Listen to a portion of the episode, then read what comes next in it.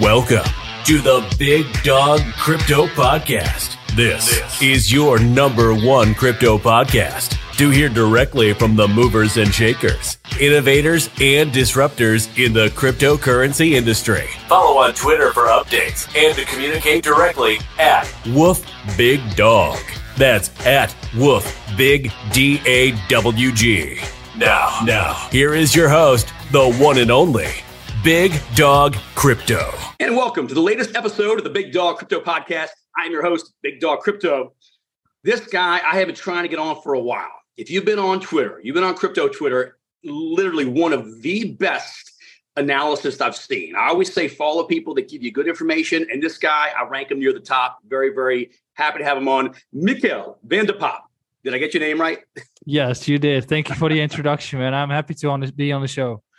Man, look, I, I appreciate it. Uh, let's get right into it. I know you're super busy, and what a week to have you on. Monday, Tuesday, we had all the stuff going on with the with the uh, Binance and the and the Coinbase situations. Um, you are a technical analysis. When you look at this stuff, and I always like to ask anybody in TA, and you have fundamental analysis. Let me just get right into it. How does this affect your charting when you look at Bitcoin and you look at the markets?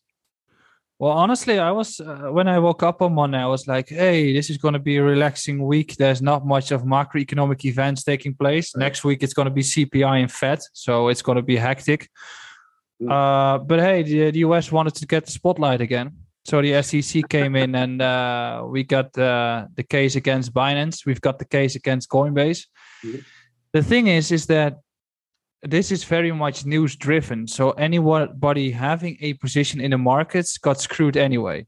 Right. So I've been I've been for initially I've been been hit on the on the move as well because the new news comes out and then the price just falls immediately. We saw it happening as open interest was rallying quite heavily. Also on Binance, some positions were filled, and uh, some people were saying, "What's happening over there?" So there was some certain inside info, but it makes trading a little bit more difficult during these events because it's just simply news driven, and that is uh, that's not really the, the market environment that I really enjoy. I would say. It's interesting you say that because the first week of, of June, like, eh, it's going to be a mellow week. And you're right. Like, it was like a one two punch on this. Um, you know, people looking at Bitcoin, and, I, have said before, there's a lot of people that, have, that will tune into the show uh, that are new, okay? People that joined in the end of 2021. So obviously, a lot of those people, I get messages about it, and I'm sure you do too. Hey, I bought it 65, I bought it 69.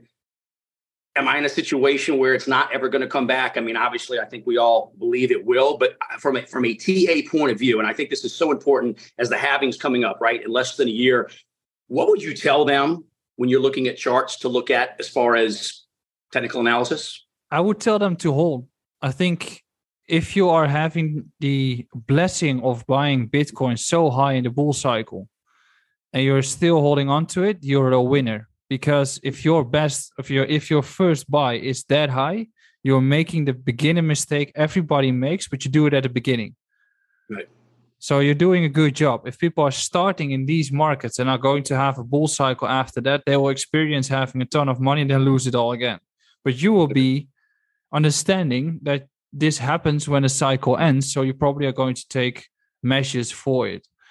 Right. If you're looking at the markets right now, I think what you should be doing if you're investing into Bitcoin since 2021 is to mm-hmm. look at previous cycles. Mm-hmm. And yes, of course, we've got macroeconomics, we've got all sorts of things that is essentially just noise that is influencing the markets. But markets repeat themselves regardless of what's happening.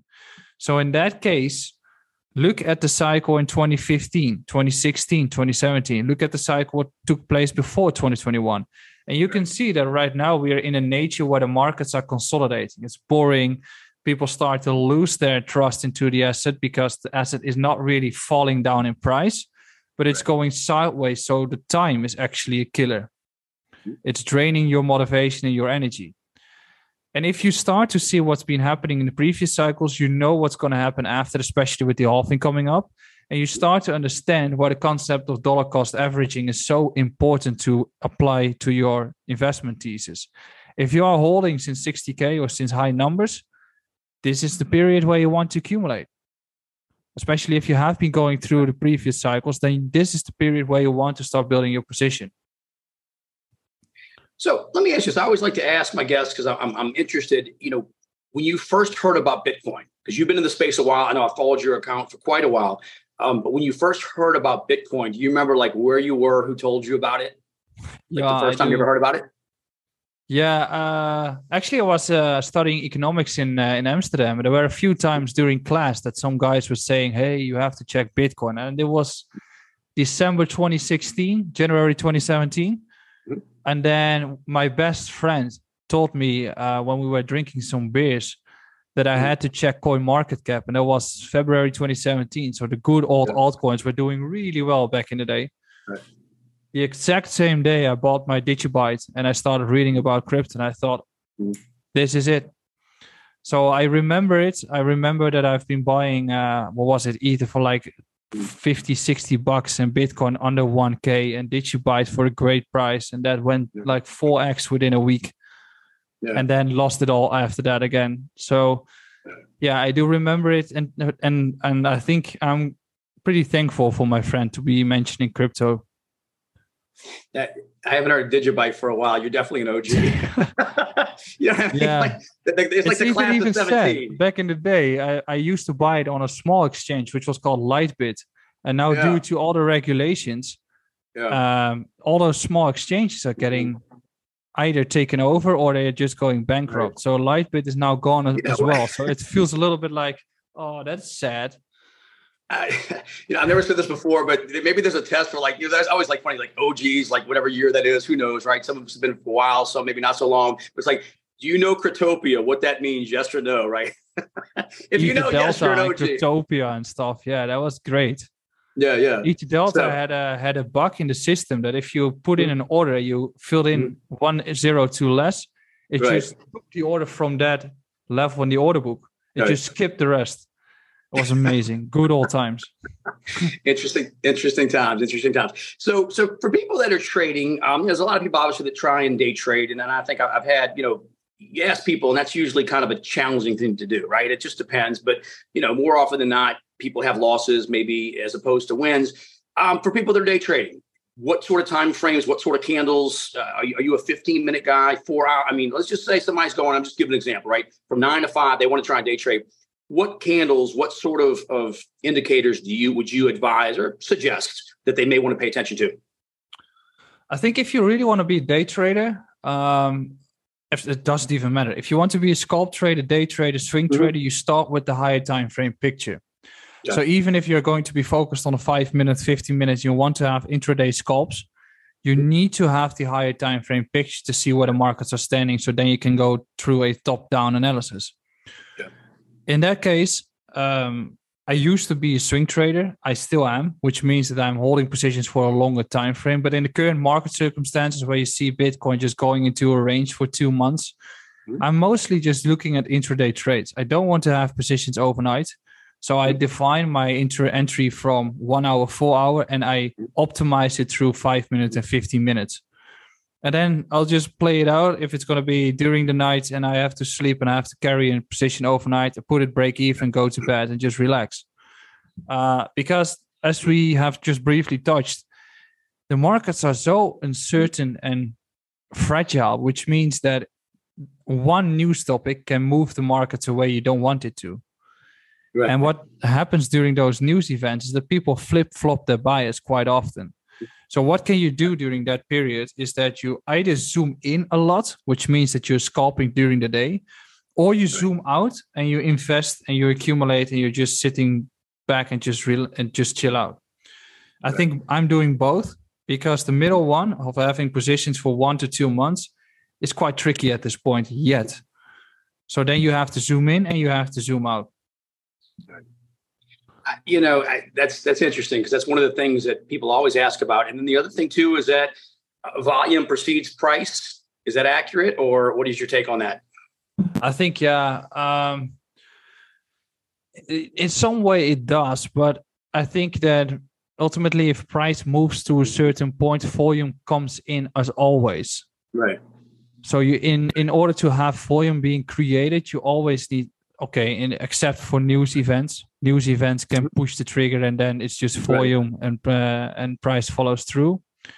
But if you have a technical way of a breakout or anything else, it is always price moving first and then the volume kicks in. So, for instance, we've had the crash on the markets uh, a few days ago with um, um, the sue against Binance. You see, price starts to fall, and then it goes beneath certain important levels to grab the liquidity there.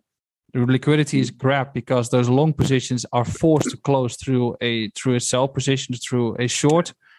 That is enough liquidity to reverse the market. So in that way, the volume um, comes in, and then price just follows through.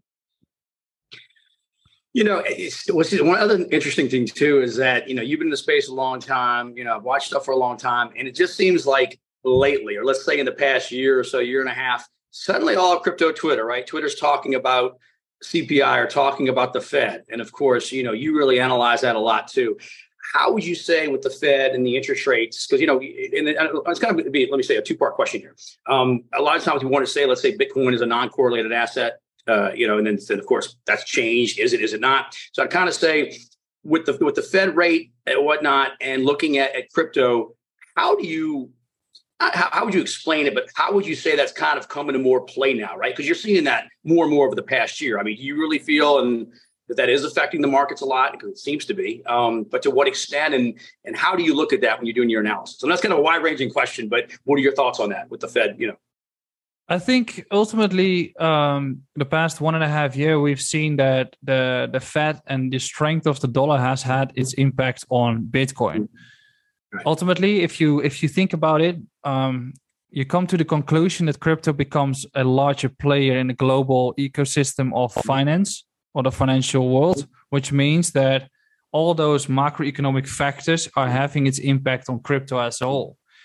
But you also come to the conclusion that prior to 2021, the impact was there already, but we just simply didn't focus on it. So if you go back in time, uh, a weak dollar, a strong dollar, were also the, during the periods that Bitcoin had a bull bear cycle. If you go back in 2017, the dollar was super weak. If you go back mm. into 2018, the dollar was strong. Um, so the impact was there already. However, it's more visible right now as more people are paying attention to it. And because more people are paying attention to it, the markets are moving because of it. Um, so that's what we have been seeing in the past one and a half to two years, which is that the dollar is showing strength. The Fed has its quantitative tightening policy, through which risk on assets are not doing really well. Right now, we're getting into the end stage of quantitative tightening which means if you if you look at it from a historical perspective that if the if the if the fed stops or pauses its entire policy there's usually a moment where there is relief on the markets and risk on assets start to do really well i'm not saying a pivot is beneficial because a pivot is usually out of fear or out of an economy that is doing bad in terms of high unemployment or weak economic numbers or that is usually a moment when the recession really kicks in. So you don't want to have that. But as long as we have a window where the rate hikes are getting to its end or pause, that is when a new run can start or a new takeoff can happen. However, the question forward looking is going to be is Bitcoin going to move with gold or are we going to move with stocks? Right. That is going to be the crucial question if there is going to be a recession or crisis going okay. to take place.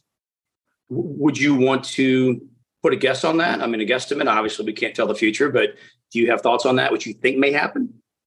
Um, I think it's a difficult one because if there right. is going right. to be a, of course, it's super difficult, and it's all just I don't know.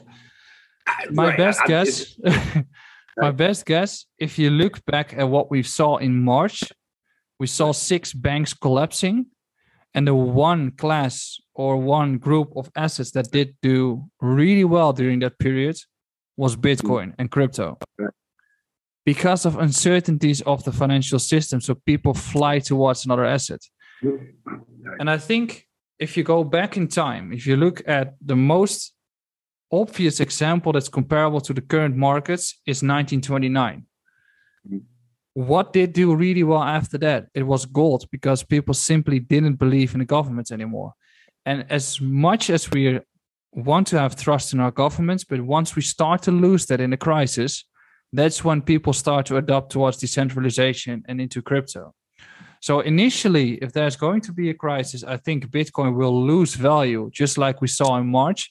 But that's just a liquidity crunch because big investors need to rebalance their positions, and that's when they sell off their high risk uh, part of their portfolio, which is Bitcoin, which initially crashes, and then it bounces back to the heaviest way, just like gold has been doing in the 1930s.